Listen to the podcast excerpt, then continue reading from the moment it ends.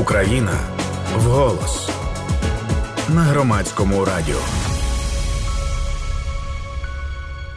Ви слухаєте Громадське радіо, це програма «Україна вголос» і це спільний проєкт Українського кризового медіа-центру та Естонського центру міжнародного розвитку за підтримки Посольства Сполучених Штатів у Києві, Міністерства закордонних справ Естонії. Говоримо з Юрієм Кононенком, начальником Головного управління загальної, середньої та дошкільної освіти Міністерства освіти і науки України. Питань є багато, і питання є по тимчасово окупованих територіях, і стосовно неокупованих територій, безпечних, більш безпечних місць. Та я думаю, давайте почнемо із такої загальної картинки, як Міністерство освіти бачить на зараз, так, що з першого вересня очно, очно, дистанційно, ну і так далі. Тобто, як навчальний процес, ви бачите, може бути організований? Зрозуміло. Ну, давайте дійсно з самого початку поговоримо. Скажемо так, що позиція міністерства, вона значною мірою співпадає з позицією наших батьків і суспільства в цілому, що всі би хотіли, щоб з першого вересня, з початком нового навчального року, у нас розпочався очний навчальний процес, так як ми звикли до того, як ще в країні до російської агресії був карантин у зв'язку з коронавірусом. І для цього Що зараз е, і міністерством, але в першу чергу засновниками закладів загальної середньої освіти, тобто органами місцевого самоврядування, військовими адміністраціями вживаються всі можливі заходи для того, щоб, ну, по-перше, підготувати школи до такого процесу очного навчального, ну і саме головне забезпечити безпечні умови, щоб всі діти перебували в безпечних умовах. Місяць тому е, прем'єр-міністр України провів е, велику спеціальну нараду, яка була присвячена виключено, виключно е, питанням підготовки до нового навчального року, і такі задачі перед всіма органами влади поставлені. Чи це комплексна якась відповідальність? Чи, наприклад, органи місцевого самоврядування, чи беруть в цьому участь? Та і слово «безпека», ми ж з вами розуміємо, і для багатьох батьків воно звучить дос, е, доволі абстрактно, тому що якусь частину безпеки може контролювати там Україна, ну, е, я маю на увазі Україна і органи влади, та якусь не може. Ми, і ми це теж свідомо розуміємо. От, тобто, хто от на організаційному рівні займається, наприклад, обладнанням укриттів? Дивіться, значить, ну, відповідаємо на перше ваше запитання, підзапитання. Да? Угу. Орган місцевого самоврядування, тобто засновник закладу, він несе повну відповідальність. Тобто, засновник відповідає за створення необхідних матеріально-технічних умов для роботи школи і в тому числі за безпеку в цьому закладі освіти. Тут абсолютно відповідальність ясна. Тобто, хто є засновником закладу, той і відповідає. Що стосується того, яким чином виконуються ці роботи, вони можуть виконуватися різними способами, тобто за кошти місцевих бюджетів, там, де необхідно державного бюджету, якщо є можливість, спонсорські і такі інші, можуть долучатися підрядні організації. А далі е, робиться така, таким чином, що це, в принципі, е, власне кажучи, не дуже пов'язано з війною. Тобто це кожного разу так робиться. Значить, створюється спеціальна комісія органів місцевого самоврядування, куди обов'язково включаються представники різних відомств, наприклад, Д С Н С, там, органи охорони здоров'я, е- санітарні лікарі, тобто всі причетні до того, хто забезпечує роботу закладу безпечно, і відповідно ця комісія складає в результаті акт про те, що цей заклад освіти готовий до роботи в, в новому навчальному році. Ну, ми почали ще вживати таку назву, як паспорт безпеки, але, в принципі, це от складається акт, коли всі підтверджують, що заклад готовий. Я бачила, до речі, рекомендації Д С Н С і стосовно паспорту безпеки, і стосовно того, що, наприклад, там Д С Н С складає в безпеку. Пане Юрію, а якщо, наприклад, ну, директор закладу або вже й комісія каже, що фізично немає можливостей там переобладнати, або, наприклад, дітей забагато, а укриття, наприклад, маленьке, всі не поміщаються. Як тоді далі процес відбувається? Давайте з, з останнього почнемо. Угу. Значить, дивіться, якщо, якщо в принципі таке укриття або бомбосховище є, але воно, воно не може забезпечити всіх учнів школи і педагогічних працівників, тоді ну, наша позиція, ну і логіка тут просто підказує, що тоді можна організовувати позмінне навчання. Ми багато років боролись проти другої, там, ну, тим більше третьої зміни, але в сучасних умовах, на жаль, це прийдеться і можна буде використовувати, тобто організовувати позмінне навчання, щоб у випадку якоїсь небезпеки, надзвичайної ситуації, діти могли скористатися бомбосховищем або укриттям.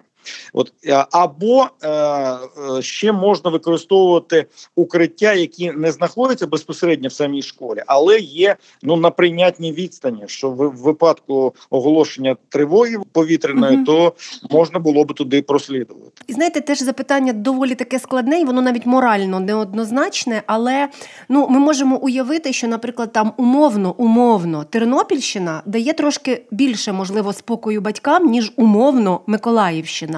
От в цьому напрямку є якісь думки?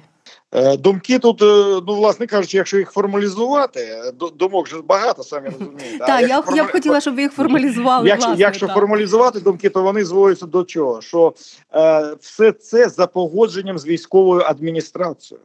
Тобто зрозуміло, що в багатьох випадках, ну, як ви правильно сказали, в Миколаївській області, на жаль, не буде можливості організувати очне навчання, і військова адміністрація буде приймати відповідні адекватні рішення. А в той же Тернопільській області там буде інша ситуація, і там теж будуть прийматися адекватні рішення, ну, але е, в тому плані, в якому ми зараз говоримо, там буде більше можливості організації. Тут абсолютно зрозуміло. Тому е, це вирішує орган місцевого самоврядування за погодженням з військовою адміністрацію.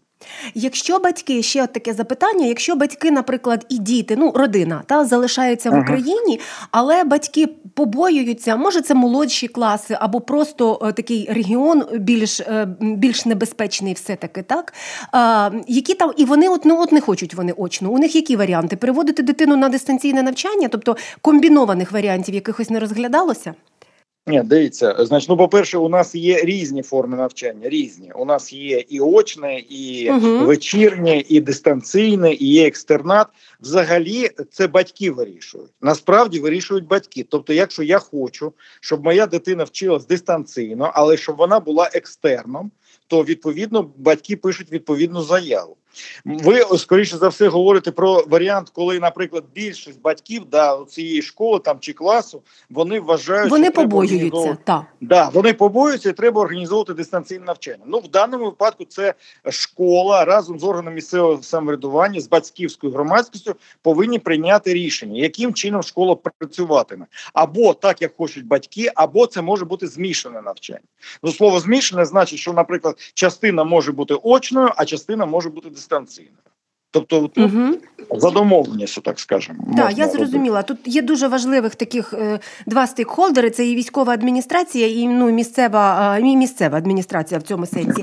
Ага, у мене ще таке запитання, чи є у вас уже, наприклад, розуміння або дані, а скільки приблизно е, шкіл по Україні, ну от десь дотягують або десь відповідають вимогам того, що ми називаємо паспорт безпеки? Значить, дивіться, у нас попередня інформація була, але ми поки що не будемо її озвучувати. Звучили, тому uh-huh. що е, ми, власне кажучи, розумієте, знаходимось, ну якщо не на самому початку, то ще і не на середині цієї роботи. Тобто ми десь е, в червні всі провели такий, ну як би сказати, аудит того, що у них відбувається, і от такого роду інформація є. А далі вони займаються тим, що вони дообладнують сховище, а, або вирішують питання, якщо безпосередньо в закладі немає, то тоді куди діти будуть ходити. Ну тобто оці питання зараз вирішують. Насправді у нас така от достеменна інформація про те, як школи готові, вона буде десь ну, на початку, в середині серпня.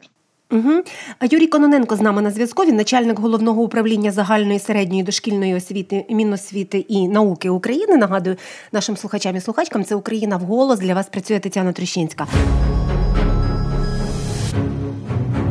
Пане Юрію, а чи є розуміння і чи є якісь, можливо, цифри або хоча б уявлення, скільки, до речі, педпрацівників, радше працівниць, напевно, та вчительок, виїхали в евакуацію, зокрема, в інші країни? Це ж теж може бути такою частинкою проблеми з забезпеченням ні, шкіл? Ні, ну, звичайно, ця цифра у нас абсолютно чітко є. Угу. У нас за кордоном, за кордоном зараз знаходиться двадцять чотири тисячі вчителів і шістсот сорок тисяч учнів. До, до речі, поступово ця кількість зменшується. Тобто у нас було більше, майже було тридцять тисяч спочатку виїхало, і було майже сімсот тисяч учнів, зараз трохи менше, ну от порядок приблизно такий на, на цей час, на цей час.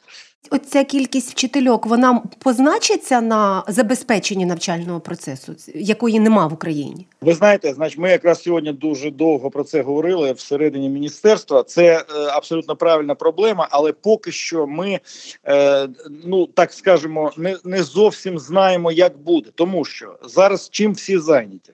Зараз всі зайняті тим, щоб з'ясувати, яка буде мережа закладів, яка буде мережа класів в закладі, і а, залежить це від того, скільки учнів у нас реально можуть прийти вчитися першого вересня. Да? От ми, наприклад, зараз маємо таку оперативну цифру, що вже подано триста тисяч заяв е, в перші класи. Е, як правило, в Україні кожного року, ну, приблизно чотириста тисяч іде в перші класи. От станом на зараз вже подано триста тисяч заяв. Тобто це така досить оптимістична цифра, що очевидно, що ще частина вона підтягнеться. Тобто не буде дуже великого розриву між першокласниками двадцять першого року і двадцять другого. Але е, це в процесі формування. Тобто формуємо мережу, відповідно, е, ви ж розумієте, що, наприклад, навантаження вчителів, воно буде залежати від того, скільки класів буде в тій чи іншій школі. Угу. Якщо класів буде стільки, то, то там більше буде більше навантаження, якщо їх буде менше, відповідно менше. Тому ця робота зараз засновниками закладів проводиться, і це дуже важливо. Це взагалі насправді оптимістична цифра. Я ну я навіть здивована, чесно, тому що ну можливо ж, знаєте, коли ми бачимо дані, ми інакше мислимо, ніж коли ми читаємо лише одні емоції, десь там ну, в так, соцмережах. Ми, ми теж та, ми та, або були, говоримо ми, з людьми. Ми були приємно, ми були приємно здивовані, що це досить така велика цифра. Всі очікували, що буде, ну скажімо так, менше. А угу. триста тисяч на, на, на початок липня, фактично, це дуже така непогана цифра. А е, при цьому немає у вас якоїсь розкладки по регіонах, наприклад, та? Щоб зрозуміти, де, де більш сприймають безпечним майбутнє, можливо, там батьки і тому, і тому йдуть в рідному. Ну, е- да, дані по регіонах є, але я думаю, що тут навіть не обов'язково їх називати. Звичайно, там, де більш така от безпекова ситуація більш проста, е- більш сприятлива, тобто Західна, Центральна Україна, там е- цифри більше. А е- ті області, які знаходяться ближче до театру військових дій, до від агресії російської, то, звичайно, там набагато менше. Ще хочу запитати у вас, звичайно, про школи в окупації, але ще одне питання перед цим поставлю про інше. Ті школи, які, наприклад, були повністю зруйновані, ну, ми можемо про Чернігівщину однозначно говорити, та? Ми можемо uh-huh. говорити про Харківщину, тобто там, uh-huh. де були дуже інтенсивні бойові дії, але при цьому, наприклад, уже частина деокупованих і залишаються, може, і дітки з батьками. От яка ситуація з цим? Ну, ви маєте на увазі, що робити дітям? Що робити опинили... дітям? Що робити mm. дітям? Та, тому що да. там же цифри Це... на відбудову ну, величезні і нереалістичні да. для зараз. Да, да, це, це друга сторона медалі, але пов'язана з тим, що я про що я вже говорив. Тобто всі діти безумовно будуть вчитися. І тому зараз от, органи місцевого самоврядування разом з тим, про що ми тільки що говорили, вони також думають, от якщо була школа повністю зруйнована, у нас, на жаль, дуже багато, ну прямо скажемо, дуже багато і зруйнованих, і пошкоджених закладів, то вони думають, де діти будуть вчитися. Вони будуть в сусідній школі, або це буде на кілька шкіл розподілено та кількість дітей, які які залишились ну, без тої школи, куди вони звикли ходити. Тобто це обов'язково і це одна з головних задач, які прем'єр-міністр України от на тій нараді, по якій я говорив, поставив. Тобто розібратися, де будуть вчитися діти, які попали от в таку ситуацію, що їхня школа була зруйнована або надзвичайно сильно пошкоджена. Тобто це вирішується. Та ще складно говорити, бо я думаю, що так. тут і логістичні моменти можуть бути. Ну, транс... ну це, це все дуже таке питання, яке так, з нуля фактично. Шкільні автобуси, це теж, до речі, проблемне питання, тому що в умовах війни теж у нас є проблеми з цим, але, звичайно, ці питання теж будуть вирішуватися. Про окупацію. Скільки шкіл, чи є дані от зараз в окупації, перебувають в тимчасовій? Я маю на увазі, звісно, після двадцять четвертого лютого. Ну, правильно говорити так, що у нас близько тисячі шкіл, трохи більше тисячі шкіл знаходяться на територіях, які тимчасово захоплені. Угу. От, угу. от так, от правильно сказати. Угу. А ви сюди включаєте і ті території, які Росія окупувала там в чотирнадцятому році? Ні, це, це йдеться от про захоплені території про захоп... якраз угу. після, після двадцять четвертого лютого. Да. І що тут? Чи, чи є можливість взагалі говорити про якусь там, я не знаю, конфіденційну організацію дистанційного процесу? Тобто, чи думає, що ви думали в цьому напрямку? А, значить, ну дивіться, звичайно, це надзвичайно складне питання. Ми говоримо про е, ситуацію на території, яка знаходиться під контролем української влади. Тобто, що, що на цій території необхідно зробити для дітей, які, на жаль, як ви правильно сказали, залишаються от на цій захопленій території. Тут робиться все можливе для того, щоб вони мали можливість дистанційного або екстернатного навчання. Тобто, е, ми готуємось до того, щоб цих дітей зараховувати в школи, навчати їх. Ну, звичайно, залишається великою проблемою, те, що ви теж вже відзначили в своєму запитанні, чи будуть вони мати, по-перше, технічну можливість під'єднання до інтернету в такому вигляді. Ну і саме головне, чи будуть вони мати, ну я би так сказав, безпекову можливість це робити. Тобто, от це питання залишається. Але е, на українській території, ті, які контролює українська влада, робиться все можливе, щоб створити для цих дітей також умови. На жаль, у нас такий досвід є і після чотирнадцятого-п'ятнадцятого року. Так що ми ним користуємось.